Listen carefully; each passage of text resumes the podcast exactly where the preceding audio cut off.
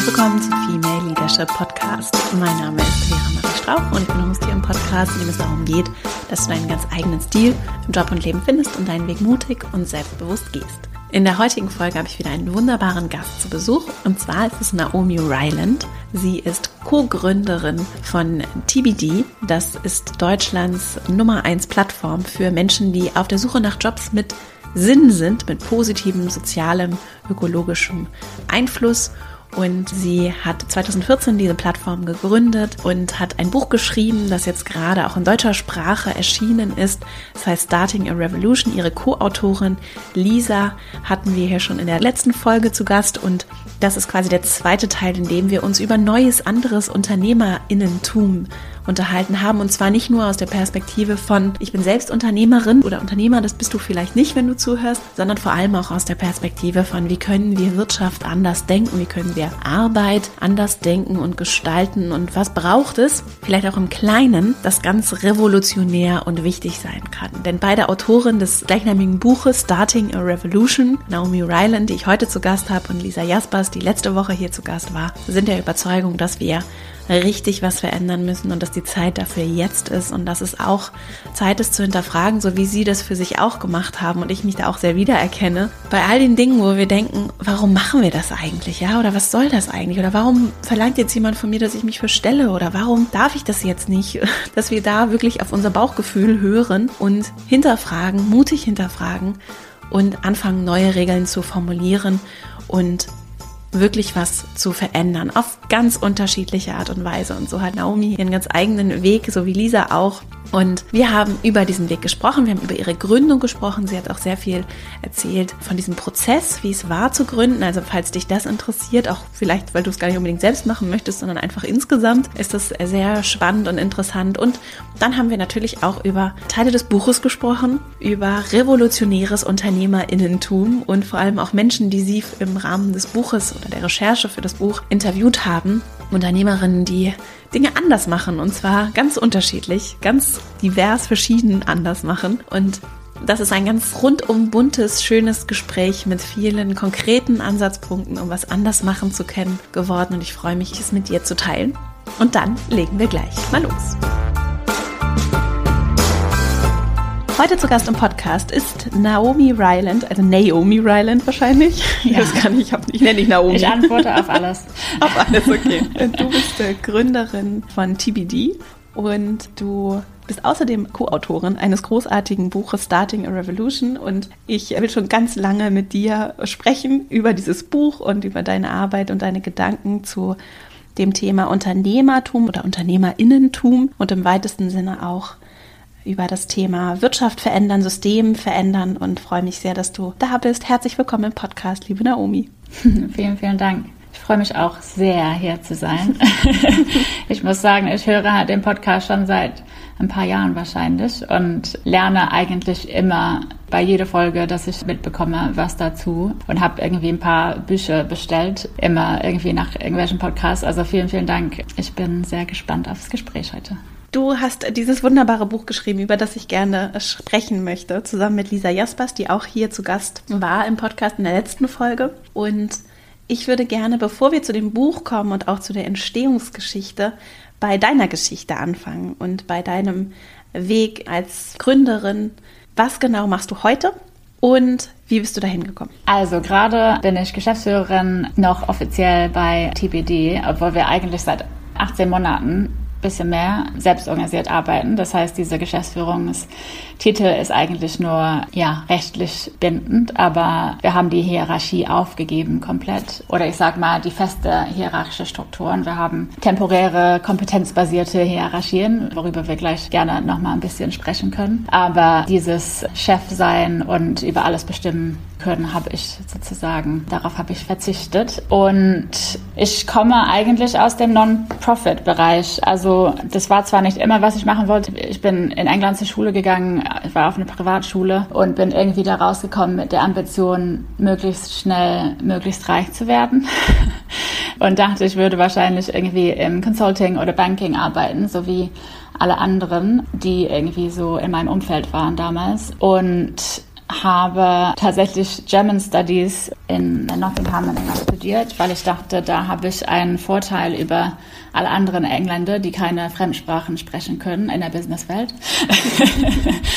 Bin dann aber für mein Auslandsjahr in Berlin gelandet, was meine Perspektiven total geöffnet hat. Auf einmal waren halt Menschen da, die keine Anzüge trügen und es hat überhaupt niemandem interessiert, was man für einen Job gemacht hat. Also es war irgendwie dieser Status, was ich irgendwie aus meinem Umfeld in England kannte, das mit dem Job verbunden wurde, gab es halt irgendwie zu der Zeit zumindest in Berlin nicht. Man hatte andere Qualitäten und Dinge im Leben wertgeschätzt. Mhm. Und ja, das hat irgendwie so mein, wie gesagt, meine Perspektiven ein bisschen geöffnet und ich bin zurückgegangen, also mein letztes Jahr und habe unter anderem ein Volunteering-Projekt gemacht, wo ich mit einer Flüchtlingsfamilie zusammengearbeitet habe damals mit einer Frau aus dem Irak mit ihren zwei Kindern. Und diese Erfahrung hat mich total geprägt, weil wir im gleichen Alter waren, aber natürlich ganz andere Schicksalen hatten. Und sie war da mit diesen beiden kleinen Kindern. Sie hat irgendwie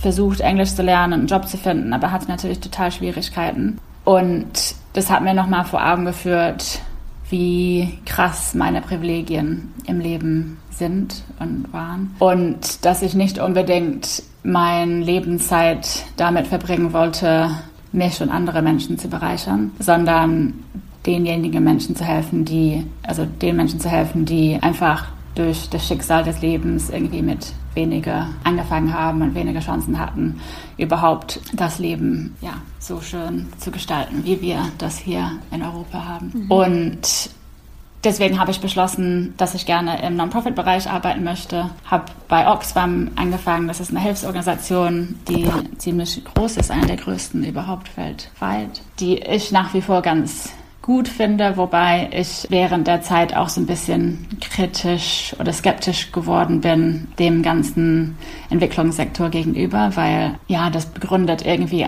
auf so neokolonialistische Strukturen und ich hatte nicht das Gefühl, in Deutschland zu sitzen und irgendwas anderes oder Besseres zu wissen als die Menschen vor Ort. Und deswegen habe ich beschlossen, nochmal zu studieren und Intercultural Conflict Management studiert, um ein bisschen mehr ähm, Fokus auf die Situation von geflüchteten Menschen eben in Europa zu setzen. Das war noch vor 2015, als dieses Thema noch krass in den Medien war natürlich. Und habe dann angefangen, danach im Social Business Bereich zu arbeiten. Und in der Zeit habe ich mit zwei Freunden, mit denen ich auch studiert hatte, über die Idee eines Karriereportals für solche Jobs geredet, weil wir alle irgendwie die Erfahrung gemacht haben, dass es ziemlich schwierig ist, Fuß zu fassen in diesem Bereich, wenn man noch kein Netzwerk hat oder kein, ja, keinen Zugang zu den unterschiedlichen Möglichkeiten, weil in der Schule und in der Uni kriegt man meistens eben von den großen Banken oder großen Konzernen eben Input darüber, was man dort machen kann, weil die natürlich große Budgets haben für Recruiting. Und die ganzen Non-Profits und Vereine und Social Businesses und so weiter haben natürlich nicht so großes Budget und große Reichweite. Also wollten wir diese Karrieremöglichkeiten ein bisschen zugänglicher machen und sichtbarer machen und auch attraktiver machen. Also haben wir dann einfach beschlossen, so ein bisschen naiv und blauäugig, dass wir das machen. Hatten das Glück, auch eine Förderung zu bekommen, so eine staatliche Förderung ähm, damals, die es leider nicht mehr gibt. Und hatten 18 Monate Zeit, das Ding aufzubauen, ohne viel Druck damit irgendwie Umsätze zu generieren. Und haben ziemlich einen Nerv getroffen. Also wir haben halt gemerkt, wir haben tatsächlich mit einer Facebook-Gruppe gestartet, so im Sinne von Minimum Viable Product. Man fängt einfach mit dem an, was so easy ist umzusetzen, ähm, um zu schauen, ob man überhaupt einen Markt hat und ein Produkt, was die Menschen irgendwie einem abkaufen wollen. Und das war total krass. Also innerhalb von ein paar Wochen und Monaten hatten wir mehrere tausend Menschen in dieser Facebook-Gruppe. Und da wussten wir, dass wir nicht die einzigen sind, die halt, ja, auf der Suche nach solchen Karrieremöglichkeiten und Jobs sind und die irgendwie nicht finden. Ja, und dann haben wir TBD gestartet. Das hieß damals The Changer. Das war 2014, also jetzt fast vor sieben Jahren. Und seitdem führen wir den Unternehmen bauen wir auf. Und das ist mittlerweile zur zentralen Community und Plattform für solche Jobs in Deutschland und teilweise auch in Europa. Wir haben alles auf Deutsch und Englisch. Das heißt, wir erreichen auch eine internationale Community von Menschen. Und mittlerweile haben wir auch einen starken Fokus auf also Coaching zum Beispiel. Also wir haben neuerdings ein Coaching-Programm gestartet, das heißt The Purpose Fellowship, wo man jenseits der Jobsuche wirklich erstmal herausfinden kann, was möchte ich, was sind meine Stärken und meine Werte und wie kann ich einen Job finden, was dem gerecht wird und vor allem, wie kann ich die Menschen finden, die mir auf diese Sinnreise verhelfen. Weil nach unserer Erfahrung geht es gerade wenn man irgendwie auf Sinnsuche ist, geht das schlecht alleine. Mhm. Es ist irgendwie ein harter Weg, was manchmal so sich ein bisschen einsam fühlen kann, weil viele Menschen um sich herum auf eine ganz andere Reise sind gefühlt. Und es ist auch nicht ganz easy dabei zu bleiben, weil viele Hürden im Weg gestellt werden. Und deswegen ist es super wichtig, gute Menschen um sich herum zu haben, die den gleichen Werten teilen und die einen auch unterstützen dabei. Mhm. Wie war das denn bei dir? Also mich interessiert jetzt vor allem auch so dieser Weg zu diesem Buch, das ihr geschrieben habt. Und ihr teilt das ja auch am Anfang des Buches. Ne? Also sowohl deine Co-Autorin Lisa als auch du, ihr schreibt ja darüber, was euch dazu gebracht hat, dieses Buch zu schreiben. Und wenn ich das richtig verstehe, dann war es bei dir eben auch auf einmal die Anforderungen, die es brauchte, um, also du bist ja, so wie ich das jetzt höre, ne, da sind so ganz viele edle Motive. Wir haben irgendwie ein Thema gefunden, das wir toll finden. Wir merken auch, dass die Menschen interessiert, dass sie brauchen das. Es gibt so viel zu tun. Menschen suchen nach Sinn in ihren Berufen. Menschen wollen soziale, ökologisch sinnvolle Dinge tun und suchen nach diesen Jobs, brauchen diese Hilfe. Wir haben diese Idee. Und dann seid ihr auf InvestorInnen-Suche gegangen, richtig? ja, genau. Also wie gesagt, wir haben ja ziemlich lange irgendwie gebootstrapped und erstmal so herausgefunden, was die Menschen brauchen und ja, mit dem Minimum Viable Product gearbeitet. Und dann haben wir gedacht, okay, wenn wir das jetzt skalieren wollen, so wie alle das irgendwie machen wollen und groß aufziehen wollen, dann müssen wir ähm, externe Hilfe, also externe Finanzierung reinholen.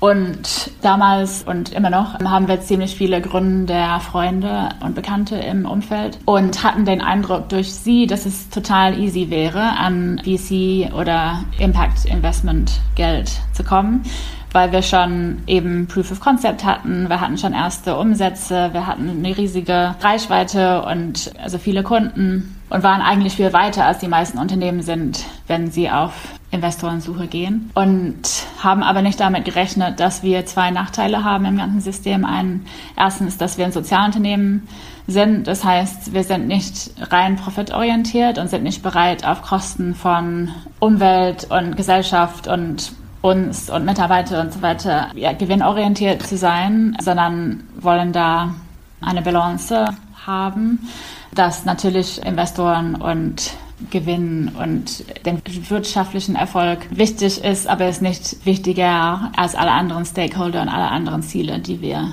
haben. Darf ich noch einmal ganz kurz fragen? Sozialunternehmen heißt, ihr seid eine G GmbH oder liegt das auch in der Gesellschaftsform oder? Mm, das ist eine ganz gute Frage. Also wir sind tatsächlich ein GmbH, mhm. aber in unseren Statuten und in unserem, in unserem Mindset und so wie wir auch kommuniziert haben an Investoren und wie wir überhaupt kommunizieren, sind wir ein Sozialunternehmen. Okay. In Deutschland ist es ein bisschen schwierig, wenn man wirtschaftlich agiert und eine soziale Mission hat, mhm. eine Rechtsform zu finden, was gut passt. Aber genau, wir haben uns für die GmbH entschieden. Ich weiß nicht, ob das unbedingt die richtige Entscheidung war im, im Endeffekt, aber das sind halt so Dinge, die schwierig sind äh, zu ändern dann irgendwann, ja. Ja. Okay, also erstens, ihr seid ein Sozialunternehmen. Ich habe dich da unterbrochen. Genau. Nee, alles gut. Das heißt, wir hatten soziale Ziele und auch finanzielle Ziele und wir sind auch Frauen. und haben sehr viele Ratschläge bekommen in der Zeit von Menschen, die es irgendwie geschafft haben und auch von anderen Investoren. Und das hat sich alles irgendwie nicht richtig angefühlt. Es hat sich angefühlt, als würde es nicht zu uns passen, sondern wir mussten uns anpassen, um in diesem System zu passen. Also wirklich so Ratschläge wie, also ganz banale Dinge wie rede mit einer tieferen Stimme und mach dich breiter und lache nicht im Pitches und zeig keine Emotionen, zeig auf gar keinen Fall Angst. Mhm. Also wenn du das Gefühl hast, irgendwas nicht zu wissen oder eine Frage nicht beantworten zu können, tun einfach so, als ähm, würdest du wissen, was die Antwort wäre.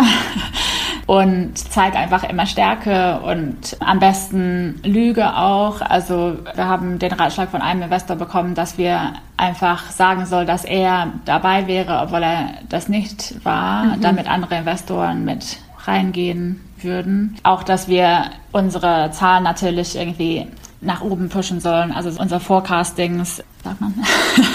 also wir sollen halt ähm, vorher sagen, dass wir mehr Geld einnehmen würden, als wir eigentlich dachten, dass wir das schaffen würden. Einfach damit es irgendwie in diese Investmentlogik reinpasst. Und wir waren häufig die einzigen Frauen im Raum überhaupt. Also weder Investorinnen noch Gründerinnen waren häufig bei Pitch-Veranstaltungen dabei. Da merkt man, da ist eine ganz andere Energie. Mhm. Und wir haben tatsächlich Feedbacks erhalten, wo es darum ging, irgendwie, dass es ganz niedlich war, was wir präsentiert haben oder ganz lobenswert irgendwie, was wir versuchen würden. Aber man hat gemerkt, dass wir nicht wirklich ernst genommen wurden teilweise oder dass wir sogar als arrogant rübergekommen sind. Also wirklich alle Klischees waren halt erfüllt und bedient. Und ja, ich hatte einfach das Gefühl, es kann nicht sein, dass man sein Unternehmen auf so eine Grundlage aufbauen muss und in so ein Verhältnis mit Menschen, wo man nicht sich selbst sein kann und wo wahrscheinlich die anderen Menschen sich auch nicht sich selbst sind. Mhm. Und hatte aber nicht das Gefühl, dass es irgendwie Alternativen gab. Man hat das Gefühl in dieser Startup-Welt, dass man irgendwie unbedingt Investoren finden muss, sonst ist es kein richtiges Unternehmen, sonst wird man nicht ernst genommen, sonst kriegt man keine Presse. Ich meine, wenn man die ganzen Startup-Medien anschaut, fast alle Artikel drin sind darüber, also wer welche Investment von welchem Investor bekommen hat. Das ist eigentlich das, was einmal am meisten interessiert. Das ist das gleiche bei Startup-Konferenzen. Und wir hatten das Gefühl, um irgendwie voranzukommen und dazu zu gehören, mussten wir das auch. Im, Im, Nachhinein wissen wir, dass es auch anders geht. Es gibt ja große Bewegungen mittlerweile global, die tatsächlich VC, also Venture Capital oder Risikokapital als Konzept ablehnen und andere Fördermechanismen, andere Förderökosysteme ähm, aufbauen, wie zum Beispiel Zebras Unite. Und eine von den Gründerinnen haben wir auch fürs Buch interviewt. Aber damals war es für uns gefühlt so ein bisschen alternativlos. Und ich glaube, es geht vielen Gründer und Gründerinnen immer noch so. Und deswegen fühlt man sich so ein bisschen gezwungen. Mitzumachen. Genau. Mhm. Und landet dann in Situationen, die vielleicht nicht so founderfreundlich sind, weil man das Gefühl hat, man muss das Angebot irgendwie annehmen. Ja. Ihr beschreibt ja in eurem Buch Menschen oder habt mit Menschen gesprochen, die bewusst einen anderen oder vielleicht auch unbewusst einen anderen Weg eingeschlagen haben. Mhm. Wie können denn alternative Wege aussehen? Und ihr beschreibt es ja wie eine Revolution. Ne? Also und das sind ja manchmal auch die kleinen Dinge, die revolutionär sein können. Es müssen ja gerade nicht unbedingt vielleicht die ganz lauten Dinge sein, sondern genau. gerade das sich vielleicht nicht für InvestorInnen Kapital entscheiden oder Risikokapital entscheiden, ja. kann ja schon ein sehr rebellischer Schritt sein in einer Welt, in der das so sehr verlangt wird und so viel Prestige und Aufmerksamkeit anerkannt Anerkennung und auch dadurch ja schon scheinbaren Erfolg bekommt. Ja. Hast du dazu Gedanken oder wie? Also, du könntest jetzt über die Menschen sprechen, die ihr befragt habt oder mit denen ihr gesprochen habt oder vielleicht auch einfach nur, was sind so die großen Linien vielleicht, die dir einfallen, die wir anders machen können und vielleicht auch alle, die zuhören und sich mit ähnlichen Fragen beschäftigen. Jetzt weiß ich natürlich nicht, was Lise erzählt hat. Ich hoffe nicht, dass ich irgendwas wiederhole. Nee, nee, ich habe das im Blick.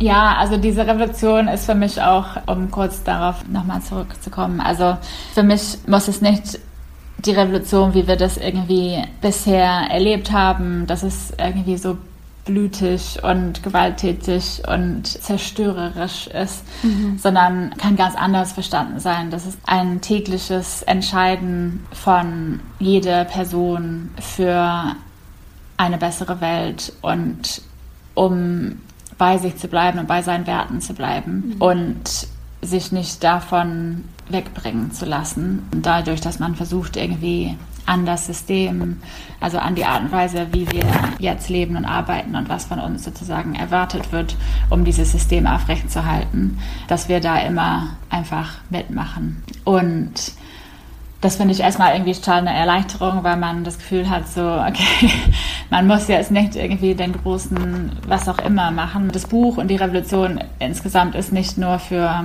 Gründerinnen, ist auch nicht nur für Führungskräfte, ist auch wirklich für jeden mhm. im Alltag, der sagt, ich lehne das ab, was sich nicht gut anfühlt und was nicht gut ist für uns und die Gesellschaft und für den Planeten und versuche es einfach auf einen anderen Weg. Und genau, also wenn man jetzt zum Beispiel aufs Finanzierungsthema oder Eigentumsstruktur von Unternehmen das überführt, weil häufig sind die beiden Dinge miteinander verbunden, weil wenn man Investoren mit reinnimmt, dann hat man irgendwie neue Eigentümer auf einmal im Unternehmen. Mhm die ihre ganz eigenen Interessen vertreten. Eine von den Frauen, die wir interviewt haben, heißt Stephanie Shirley und die ist meine absolute Heldin.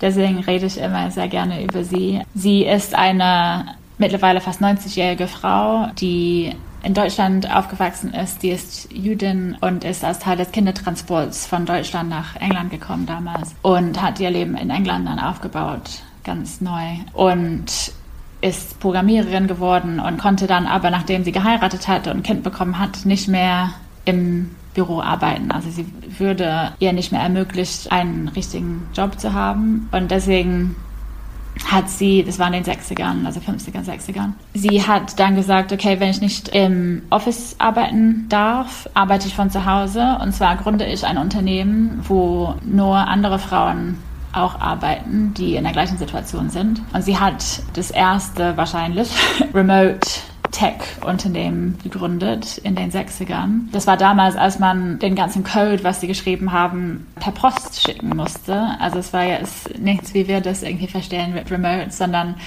total aufwendig, nur alles per Telefon und per Post. Und sie hat es aber durchgezogen. Also alle haben von zu Hause gearbeitet. Und nicht nur das, Sie hat auch alle ihre Mitarbeiterinnen beteiligt am Unternehmen. Und man muss vielleicht dazwischen sagen, das Unternehmen ist sehr, sehr groß geworden. Es ist tatsächlich eine der größten Tech-Unternehmen der britischen Geschichte, obwohl fast keiner den kennt und also sie ist auch sehr unbekannt. Und sie hat, wie gesagt, alle ihre Mitarbeiterinnen beteiligt. Das bedeutete, dass sie die Mehrheit ihres eigenen Unternehmens an ihre Mitarbeiterinnen übertragen hat, so dass sie nicht nur sehr viel profitiert haben von dem wirtschaftlichen Erfolg vom Unternehmen, sondern auch mitbestimmen oder sogar bestimmen konnten bei großen strategischen Fragen.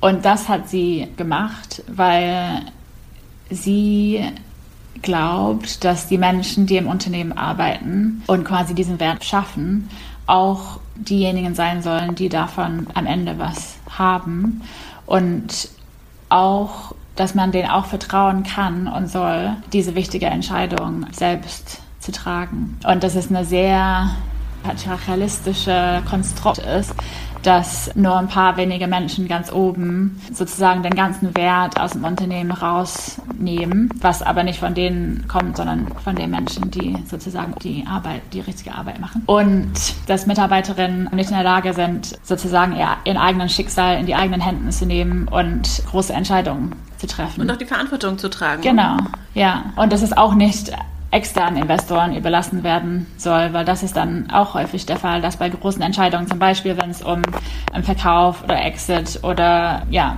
andere Investitionsformen geht, dass da bestimmte Menschen entscheiden, die gar nicht im Unternehmen arbeiten. Ja. Und dass das einfach strukturell und systemisch falsch ist. Und sie hat das deswegen komplett umgelegt und neu definiert für sich, was total aufwendig war. Also das sieht die Bürokratie gar nicht vor. Und das war ein richtiger Kampf für sie auch damals. Das heißt, sie musste, hat sich nicht irgendwie durchgekämpft, als einzige Frau, also Unternehmerin in ihrem Umfeld zu sein. Also sie hat tatsächlich alle Briefe nach den ersten paar Wochen als Steve unterschrieben, damit sie als Mann verstanden wäre, weil sie sonst einfach kein Zuhörer. Mhm. Das heißt, sie hat nicht nur sich dadurch gekämpft, sondern auch durch diese ganzen neuen revolutionären Unternehmensformen und Strukturen. Das ist, war für mich total inspirierend und eröffnet auch wieder ganz andere Perspektiven, dass es auch möglich ist, anders zu sein. Darum ging es auch bei uns. Also wir haben wirklich nur Frauen gesucht, die den Status quo in irgendeiner Form abgelehnt haben. Vielleicht nicht im ganzen Unternehmen, die haben bestimmt teilweise gewisse Dinge so normal gemacht oder traditionell, wie man das erwarten würde. Aber ein Aspekt, ob es in der Führung oder im Funding oder im Recruiting, haben sie gesagt, nee, das fühlt sich nicht gut an, so will ich halt nicht führen oder so will ich nicht mein Unternehmen aufbauen, ich probiere es anders. Und das ist das, was wir besser verstehen wollten und auch nach außen kommunizieren wollten, weil häufig fallen diese Frauen auch ein bisschen unter dem Raster, auch wenn sie sehr erfolgreich sind. Und das ist auch Teil des Buchs, also wie man Erfolg definiert und dass wir einen ganz anderen, eine ganz andere Definition von Erfolg brauchen. Mhm. Aber auch wenn sie nachhaltig, wirtschaftlich erfolgreiche Unternehmen führen mit sehr glücklichen Mitarbeiterinnen, sind die trotzdem häufig nicht diejenigen, die dann irgendwie rauspassaunen, was die alles Tolles gemacht haben und warum. Und deswegen wollten wir denen irgendwie eine Plattform geben. Und auch wenn die das tun würden, übrigens, dass die dann das, was die machen, häufig nicht von den Medien aufgegriffen wird, weil es eben nicht den typischen Erfolgsgeschichten irgendwie entspricht, die wir kennen, wie irgendwie Elon Musk und was weiß ich, der andauernd in den Medien ist.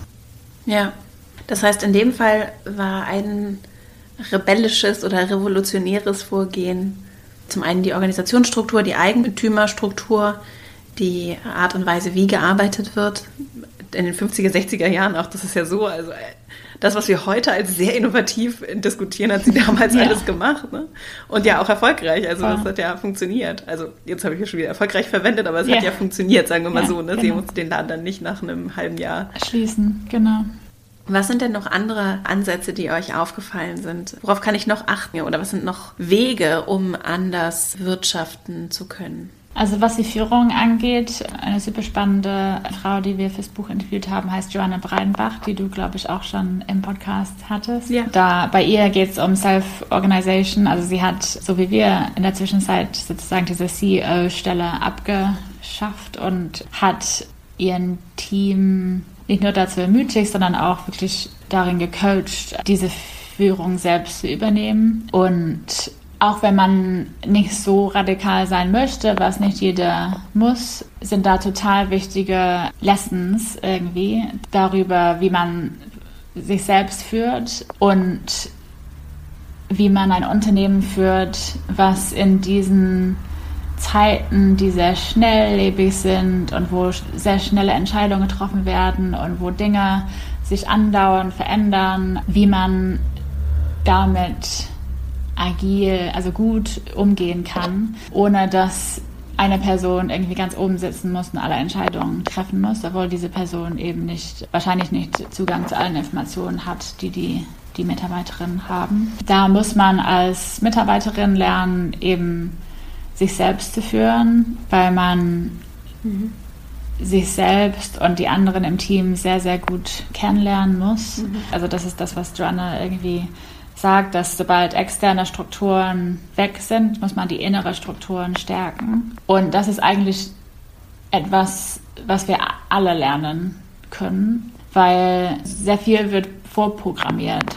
Also wir handeln häufig einfach nach Glaubenssätzen und Annahmen, die uns rein sozialisiert und erzogen sind in der Schule und in der Kindheit und in den ersten Berufsjahren. Und fragen sehr selten, fühlt sich das gut an, mhm. geht es mir gut, warum mache ich das, warum bin ich dadurch krass getriggert, ja. sagt es jetzt über die andere Person aus oder vielleicht eher viel mehr über mich aus, warum gehe ich immer über meine Grenzen hinaus, geht es auch anders zu arbeiten, also kann ich wirklich mich selbst auf Arbeit sein oder muss ich immer irgendwie diese Maske anziehen und jeden Tag eine Rolle spielen und erlauben uns fast nicht mal den Freiraum, überhaupt diese Fragen zu stellen und mit sich selbst in Kontakt zu kommen. Und das ist das, was die Selbstorganisation irgendwie fordert. Und wie gesagt, ich glaube, wenn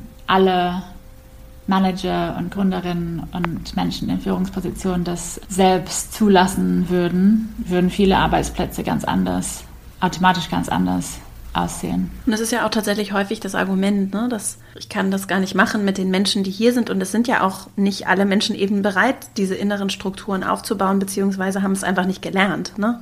Mm. Ja, deswegen, ich finde, das ist so ein wichtiges Argument auch in jeder, also eigentlich in jeder Demokratie, ist das äh, eigentlich ein Argument, das ich nicht gelten lassen möchte, ja. sondern eher sagen muss, okay, es ist eine Lernreise. Wir alle Voll. sind die ganze Zeit gefragt zu lernen, uns zu entwickeln. Das ist das, was uns als Menschen auch ausmacht und besonders macht und von dem wir wissen, dass das Homo sapiens irgendwie auch tatsächlich zu so einer ja durchaus resilienten Spezies gemacht hat. Ne?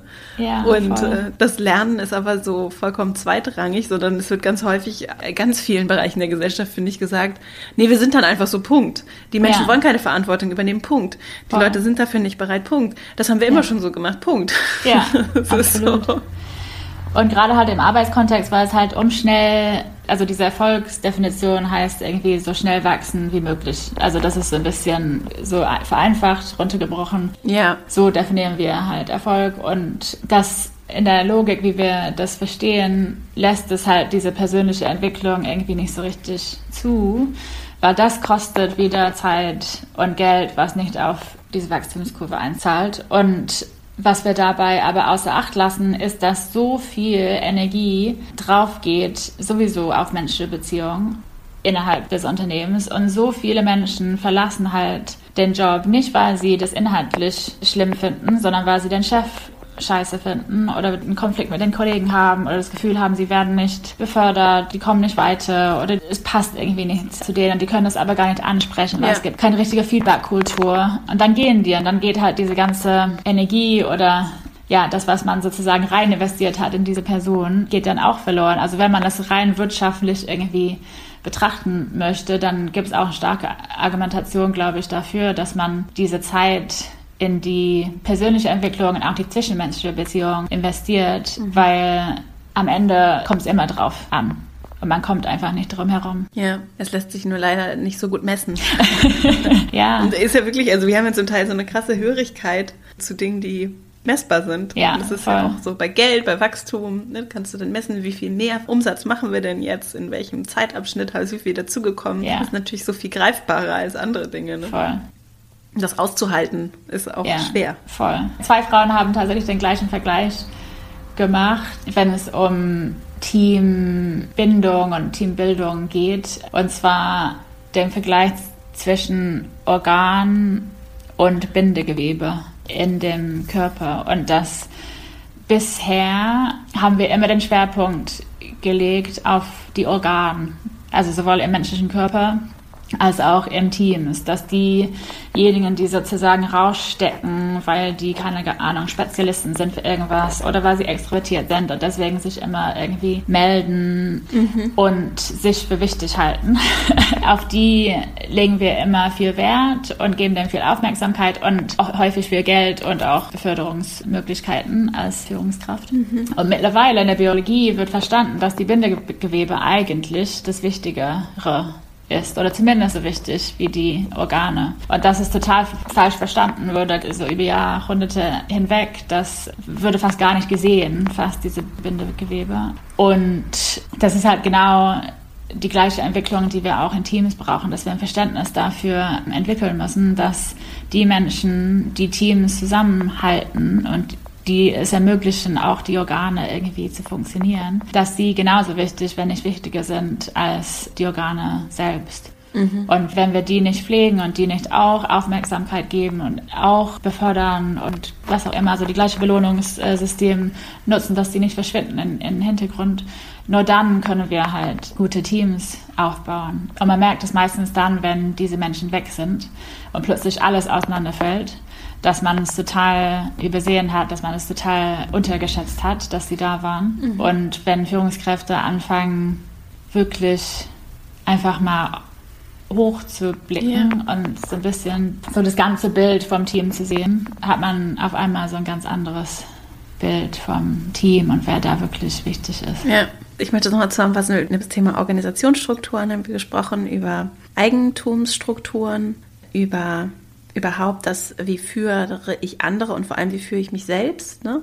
über Wachstum und wie definieren wir überhaupt Wachstum und auch das Hinterfragen von Wachstum, weil das finde ich tatsächlich auch sehr spannend, ist das tatsächlich die Religion, nach der wir ja auch, wenn wir uns so volkswirtschaftliches Selbstverständnis, ohne dass ich da die Expertin mit angucke, von außen ist das schon so ein äh, Stück weit die unterliegende Philosophie, die mhm. dem Ganzen innewohnt. Das muss wachsen, wachsen, wachsen. Und vor allem auch mhm. gewisse Dinge müssen wachsen. Mhm. So. Und wenn die wachsen, dann ist alles okay. Also merken wir jetzt ja auch gerade im gesellschaftlichen Diskurs, dass es ein Riesenthema ist. Und Genau, das waren so die großen Punkte. Habe ich jetzt was vergessen? Ich glaube nicht. Ich kann nur da zu ergänzen. Also bei Wachstum könnten wir eigentlich eine ganze Folge oder länger ja. sprechen. Ja. Aber falls es interessant ist, ich habe gerade The Donut Economy gelesen von Kate Rayworth.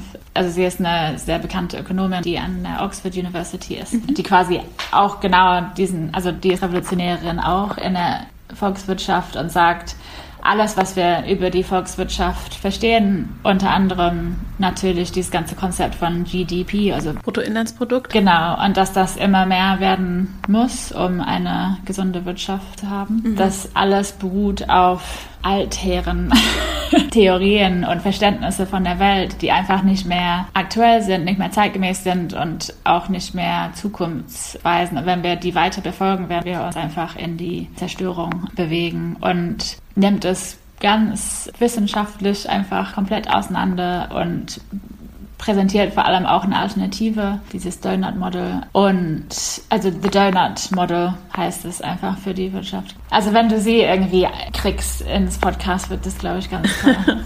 das ist schon notiert. Wir verlinken auf jeden Fall auch das Buch. Schön. Gibt es denn zum Abschluss, wir nähern uns schon dem Ende, gibt es konkrete Dinge, die du siehst, die jede, jeder von uns im Kleinen, weil das ist ganz schön, damit haben wir ja auch begonnen, ne? dieses, ich kann auch im Kleinen Dinge verändern. Was kann ich tun, wenn ich jetzt zuhöre und sage, ja, okay, ich kann jetzt nicht ein Unternehmen gründen oder ich habe jetzt Investorinnen und Investoren, ich kann das jetzt nicht einfach ändern. Was kann ich für mich im Kleinen tun, wenn ich angestellt bin oder auch irgendwie Gründer oder Gründerin? Gibt es da so ein paar Dinge, die dir so einfallen, die du vielleicht auch für dich anders machst, seitdem du das Buch geschrieben hast? Also ich glaube, einfach ein Bewusstsein dafür zu entwickeln, was uns anerzogen wird, damit dieses System weiter funktioniert und was uns aber vielleicht als Menschen nicht unbedingt gut tut.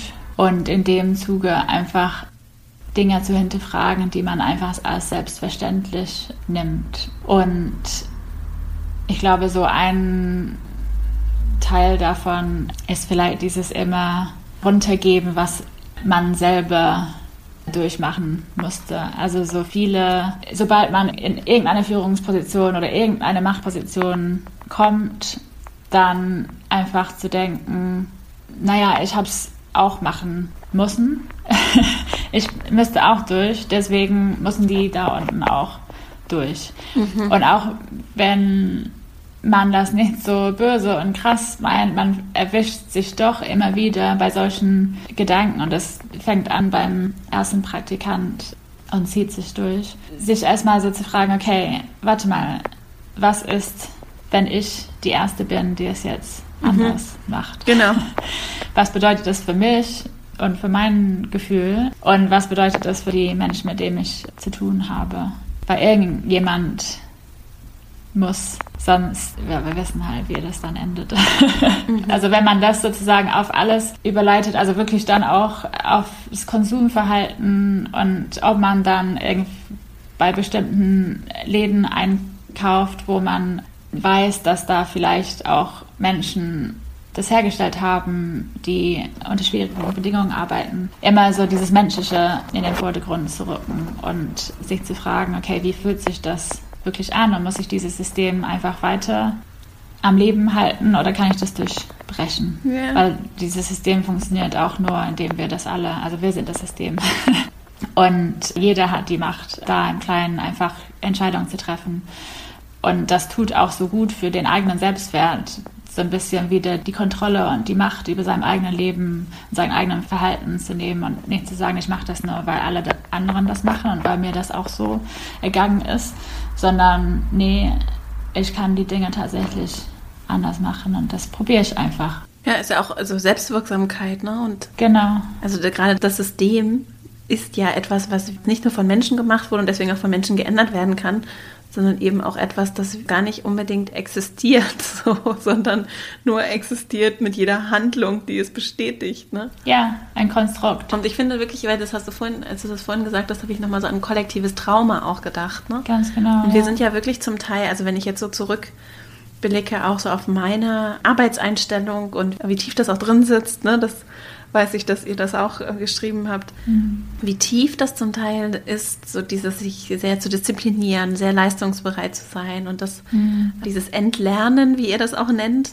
das ist auch eine Aufgabe, weil wir da so traumatisiert sind zum Teil, weil wir zum Teil wirklich unmenschlich uns selbst behandeln und auch behandelt werden, das aber gar nicht so benannt wird. Ne? Mhm. Und deswegen empfinde ich das wirklich zum Teil wie Trauma. Das klingt dann so drastisch, ist es aber auch. Voll. Wenn wir uns wirklich mal überlegen, wie wir mit anderen umgehen und wo wir vielleicht auch Dinge erwarten, und auch zum Teil uns selbst die Verantwortung nehmen, weil wir sagen, das finde ich nämlich auch, ist auch eine Dynamik.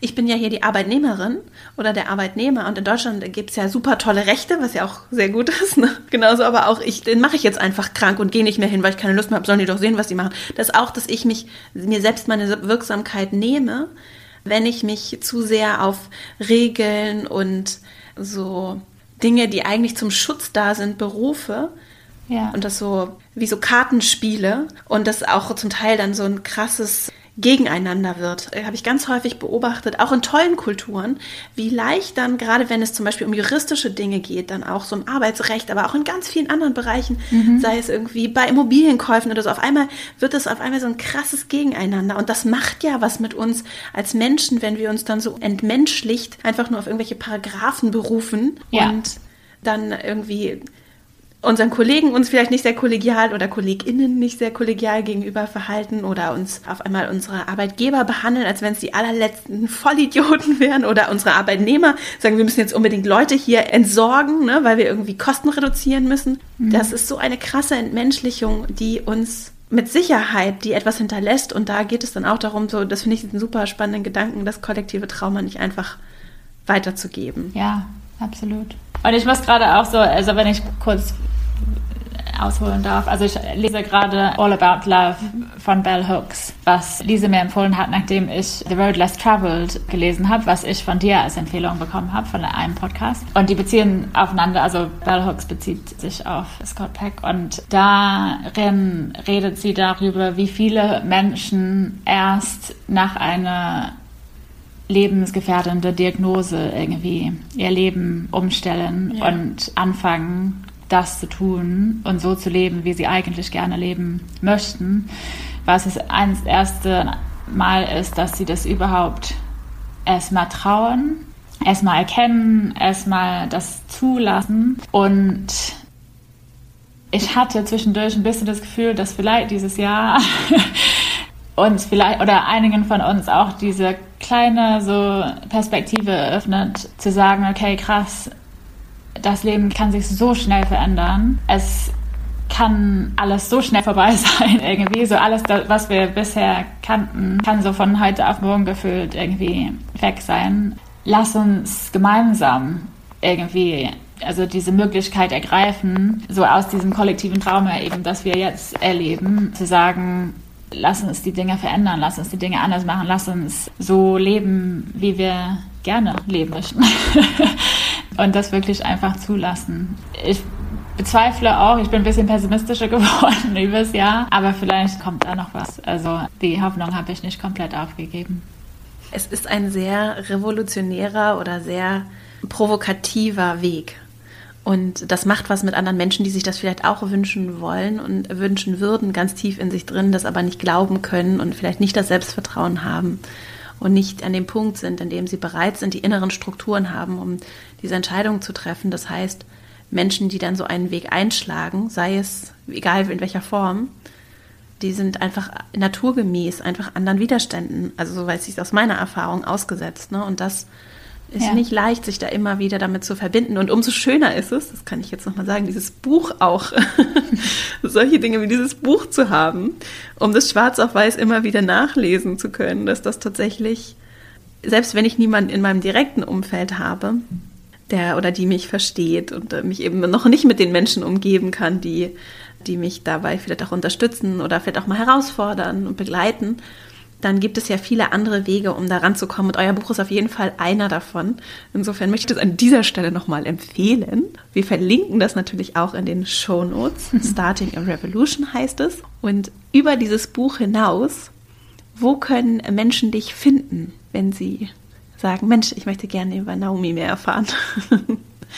Also es gibt mittlerweile ein paar Podcasts. Also auf starting-revolution.com haben wir einiges verlinkt, wo man so ein bisschen mehr nachlesen kann darüber, was wir denken und was wir immer noch dazu lernen, weil das ist ja keine, also wir haben jetzt auch nicht die Weisheit mit Löffeln gefressen und bei uns ist es eine ständige Reise auch und man muss sich immer wieder darauf berufen. Mhm. Von daher lernen wir gerne gemeinsam und in dem Sinne, wir starten auch demnächst irgendwas, wo Menschen die Möglichkeiten haben, eben miteinander im Gespräch zu kommen zu diesen Themen und gemeinsam zu lernen. Mhm. Wir versuchen uns auch so von gewissen Strukturen zu befreien und das anders anzugehen. Deswegen nehmen wir uns da ein bisschen mehr Zeit und machen das gerne in Kollaboration mit anderen. Aber man kann sich schon mal anmelden oder Interesse bekunden auf der Webseite und natürlich auf tbd.community bin ich auch zu sehen.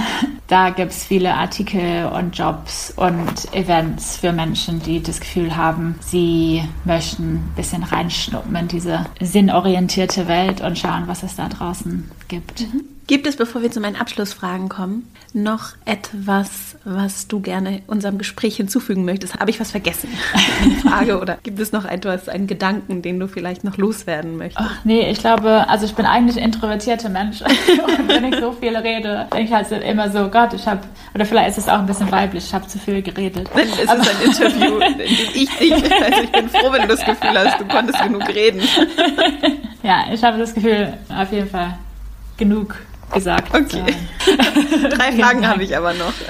Okay. Und zwar als erstes, du kannst ein Plakat gestalten, das auf der Welt überall aufgehängt wird und jeder Mensch sieht jeden Morgen beim Verlassen des Hauses, wie das gestaltet ist, was da drauf steht. Was würdest du damit machen? Ach, ich finde, also ich habe so einen leichten Widerstand gegen so Instagram Motivational Quotes ja. und alles, was mir so einfällt, geht so in der Richtung. Aber so ein, wir haben so elf Prinzipien der Arbeit im Buch. Die verlinke ich auch nochmal auf der Website. Genau. Und eins, die ich einfach ganz schön finde, die ich ein bisschen schöner finde auf Englisch mhm. äh, sogar, heißt Seek Joy. Mhm. Und das würde ich einfach vielleicht groß drauf packen, weil ich finde, wir werden viel zu wenig dran erinnert, dass wir das dürfen einfach dieses Suche nach der Freude, in der was wir machen, auch erlaubt ist und auch gut ist und schön ist und mhm. nicht egoistisch yeah. ist, sondern den Effekt hat, dass es allen dann besser geht und das soll irgendwie das Ziel sein. Ja. Dinge können ja Spaß machen oder Freude machen und gleichzeitig gut sein, wichtig sein, hilfreich sein, Arbeit sein. Ganz genau, ja. Also Seek Joy. Und dann als zweite Frage, hast du Buchempfehlungen? Wir haben jetzt ja schon drei Bücher gehört, ja. die, die ich auf jeden Fall auch verlinke. Ja, also die finde ich ganz toll, also ganz, ganz lesenswert. Was ich auf meinem Schreibtisch gerade liegen habe, ist ein Buch, das heißt Hood Feminism. Was als nächstes ansteht, Notes from the Women White Feminists Forgot. Und das ist ein Thema, mhm. was mir sehr am Herzen liegt, weil es sehr easy ist, über diese Dinge zu reden, wie, keine Ahnung, Female Leadership. Und dann geht es darum, dass alle irgendwie viel arbeiten müssen in der Mittelschicht, also schön im Büro sind dafür, machen irgendwie andere Menschen, irgendwie kümmern sich um die Kinder und machen das Putzen und liefern die Einkäufe und so weiter. Und dass diese Art von Feminismus halt nicht das ist, wofür ich stehen möchte. Und ich weiß aber, dass ich und andere sehr leicht und schnell in diese Falle reintappen. Mhm. Deswegen ja, freue ich mich sehr auf dieses Buch und noch ein bisschen mehr da zu lernen. Das ist interessant, also die eigenen Privilegien. Das ist ja das Tricky, ja. die überhaupt erstmal zu sehen. Ja. Also ich merke das so, ich kann das eben verstehen oder es ist auch sehr leicht tatsächlich so als Frau dann so zu merken, okay, das all das sehen Männer nicht, weil sie eben da den Zugang haben. Für mich war das echt, es ist ein ongoing Prozess, dass ich so für mich merke, es gibt auch ganz viele Dinge, Vera, die siehst du nicht, genauso wie diese ja. Menschen das nicht sehen. Ne? Und das hat dann auch sehr viel, finde ich, so mit Blame- und Shame-Kultur zu tun. Ja. Und, umso wichtiger finde ich so für mich auch und meine Arbeit, diese Tonalität zu finden, die anderen immer noch die Tür offen lässt, ohne Scham, sich verändern zu können und zu lernen und sich einzugestehen, dass sie Fehler machen und ja. auch wenn sie gute Sachen tun wollen, ne, wie ich auch so, ne, dass ich ganz viele blinde Flecken habe und Dinge, die ich überhaupt nicht sehe, weil ich so privilegiert bin und das fängt bei mein, natürlich meine Hautfarbe, meine Herkunft, mein Pass, meine Ausbildung, mein Umfeld, das ist alles sehr privilegiert. Ne? Absolut. Und dann gleichzeitig nicht in so eine Angst zu verfallen, nichts zu machen, weil ich Angst habe, ich mache was falsch. Ja. Schön, das schreiben wir auf jeden Fall auch auf. Vielen Dank. Wenn du EntscheiderInnen dieser Welt, also den Menschen, die so auch hinter den Kulissen vielleicht äh, Strippen ziehen und Einfluss nehmen, eine Weisheit für ihre Entscheidungsfindung oder eine Bitte für ihre Entscheidungsfindung mitgeben könntest, welche wäre das? Ich glaube, einmal tief durchatmen und kurz den Druck und die Schnelligkeit und die Dringlichkeit rausnehmen und einmal auf Qualität statt Quantität zurückzukommen mhm. und ja, sich nicht in irgendwelche Fremddynamiken sich verfangen zu lassen, mhm. die einen vielleicht auf ihr Wege führen. Vielen, vielen Dank, liebe Naomi, für deine Zeit und das schöne Gespräch, dieses tolle Buch, deine Arbeit. Und ich wünsche dir und auch euch einfach alles Gute von Herzen und ganz viel Erfolg und also äh, den Erfolg, den ihr für euch definiert. Vielen Dank. Danke dir. Ebenfalls. Es war sehr schön. Danke. Ich hoffe sehr, dass dieses Gespräch dir gefallen hat, dass du für dich was mitnehmen konntest, dass du hoffentlich motiviert, inspiriert und dich eingeladen fühlst, ins Handeln zu kommen, auch ruhig mal Widerstände wahrnehmen, im Inneren zu kommen. Und vielleicht hast du ja Lust, auch nochmal in den Shownotes vorbeizugucken. Dort haben wir nochmal zum einen natürlich alle Bücher verlinkt, wir haben aber auch nochmal die Grundsätze, die die beiden Autorinnen von Starting a Revolution formuliert haben, zusammengefasst. Die elf Prinzipien für eine revolutionäre Arbeitswelt. Falls du nochmal Lust hast, das nachzulesen auf verastrauch.com in dem Blogbeitrag findest du das nochmal verlinkt. wenn du Lust hast, über den Podcast hinaus im Kontakt zu bleiben, dann komm gerne in meinen E-Mail-Verteiler verastrauch.com slash newsletter. Vielleicht hast du auch Lust, dass wir uns bei Instagram sehen. Da findest du mich unter Vera Marie Strauch. Du findest mich auch bei LinkedIn. Und ja, ich freue mich einfach, wenn wir gemeinsam auch diesen Weg gehen und gemeinsam hinterfragen, im Kleinen und Großen diese Revolution anstoßen. Es ist Zeit, es gibt viel zu tun, es kann vieles anders werden und es gibt auch Menschen, die das schon tun und erfolgreich tun im Sinne von ihrem eigenen Erfolg, ja, und sehr selbstbewusst beziehungsweise sehr klar vorangehen. Und es ist leichter, wenn wir es gemeinsam tun und ich hoffe, dass dich das eingeladen hat, hier heute zu hören, dass es nicht nur dir, wenn es mit dir resoniert, nicht nur dir und mir so geht, sondern auch anderen. Und wünsche dir für deinen Weg alles Gute und Liebe. Vielleicht kennst du ja auch Menschen, denen dieser Podcast oder auch diese Folge helfen könnte, weil es sie eben vielleicht auch einladen, ermutigen könnte ihrem Weg treu zu bleiben oder ihn überhaupt erstmal zu finden, Fragen zu stellen. Und dann freue ich mich sehr, wenn du den Podcast teilst, weiterleitest und wünsche dir jetzt erstmal eine wunderschöne Woche. Ich danke dir für deine Zeit und Aufmerksamkeit. freue mich schon, wenn wir uns die nächste Woche wieder hören. Bis dahin, alles Liebe, deine Vera.